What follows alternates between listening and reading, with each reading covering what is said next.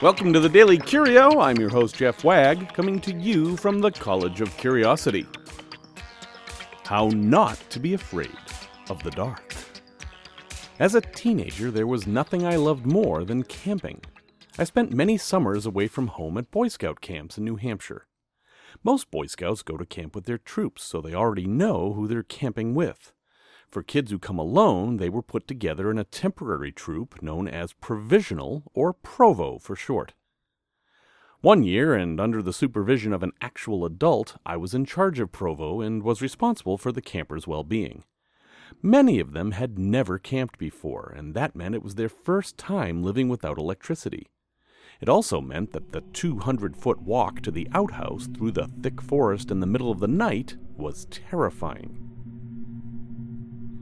As a child, I was afraid of the dark, as many kids are.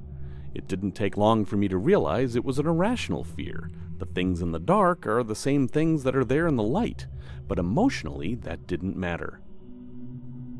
If I had to walk through a dark room, especially an unknown one, I'd tense up and overreact to any stimulus. At some point during my camping experience, late night nature calls being inevitable, I taught myself two techniques to deal with these emotions. They were so effective that I taught them to the campers under my charge as well. First, see in the dark as much as you can. Turn off your flashlight and close your eyes. Count to 10 slowly. When you open your eyes, your pupils will have dilated as much as possible, and you'll be seeing at your best use the flashlight sparingly. This is a practical technique as much as a psychological one. The flashlight and its moving angled light makes things look scary. Second, you are now the monster. You are the most dangerous thing in the forest. This is your dark, where you are the master. Anything meeting up with you is in big trouble. That may sound silly, but I found it fairly effective. Like any psychological trick, it worked as well as you could believe in it, and I learned to believe in it quite well. Perhaps too well. A couple of years later, I was in college studying to be a professional Boy Scout. That's a story for another time. One of my favorite professors asked me to participate in a 10K run, and having run track in high school, I agreed. The event was coming up, and I hadn't done nearly enough training. I had a very full class schedule and only had free time at night, so I forced myself to run then.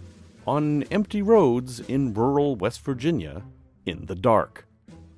I didn't use a flashlight, and if I felt that creepy feeling welling up, I'd imagine myself as the scariest thing out there.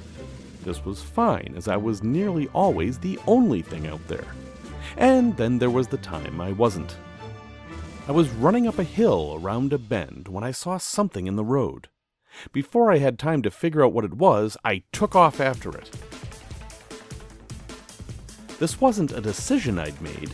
My be the scariest thing had flipped my fight or flight response full to fight, and I was running as fast as I could after some vaguely animal like shape.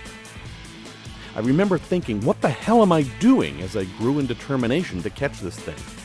I was angry at it. It had invaded my space. It must pay. Fortunately for the thing, it was much more suited to fleeing than I was to chasing, and it soon lost me in the bushes.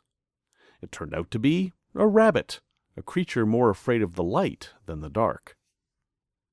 I stopped a bit to catch my breath and wondered whether my fear avoiding strategy should be used with caution. Would I have done the same thing if it were a bear? Or a person? I don't think so, but I didn't expect to take off after a rabbit either. Decades later, I find I have a much better technique for dealing with the dark.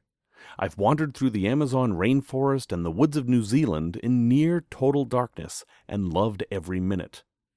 This would have been absolutely terrifying to me as a child, but now any trace of hesitation I might have is easily overwhelmed by the curiosity of wondering what's out there.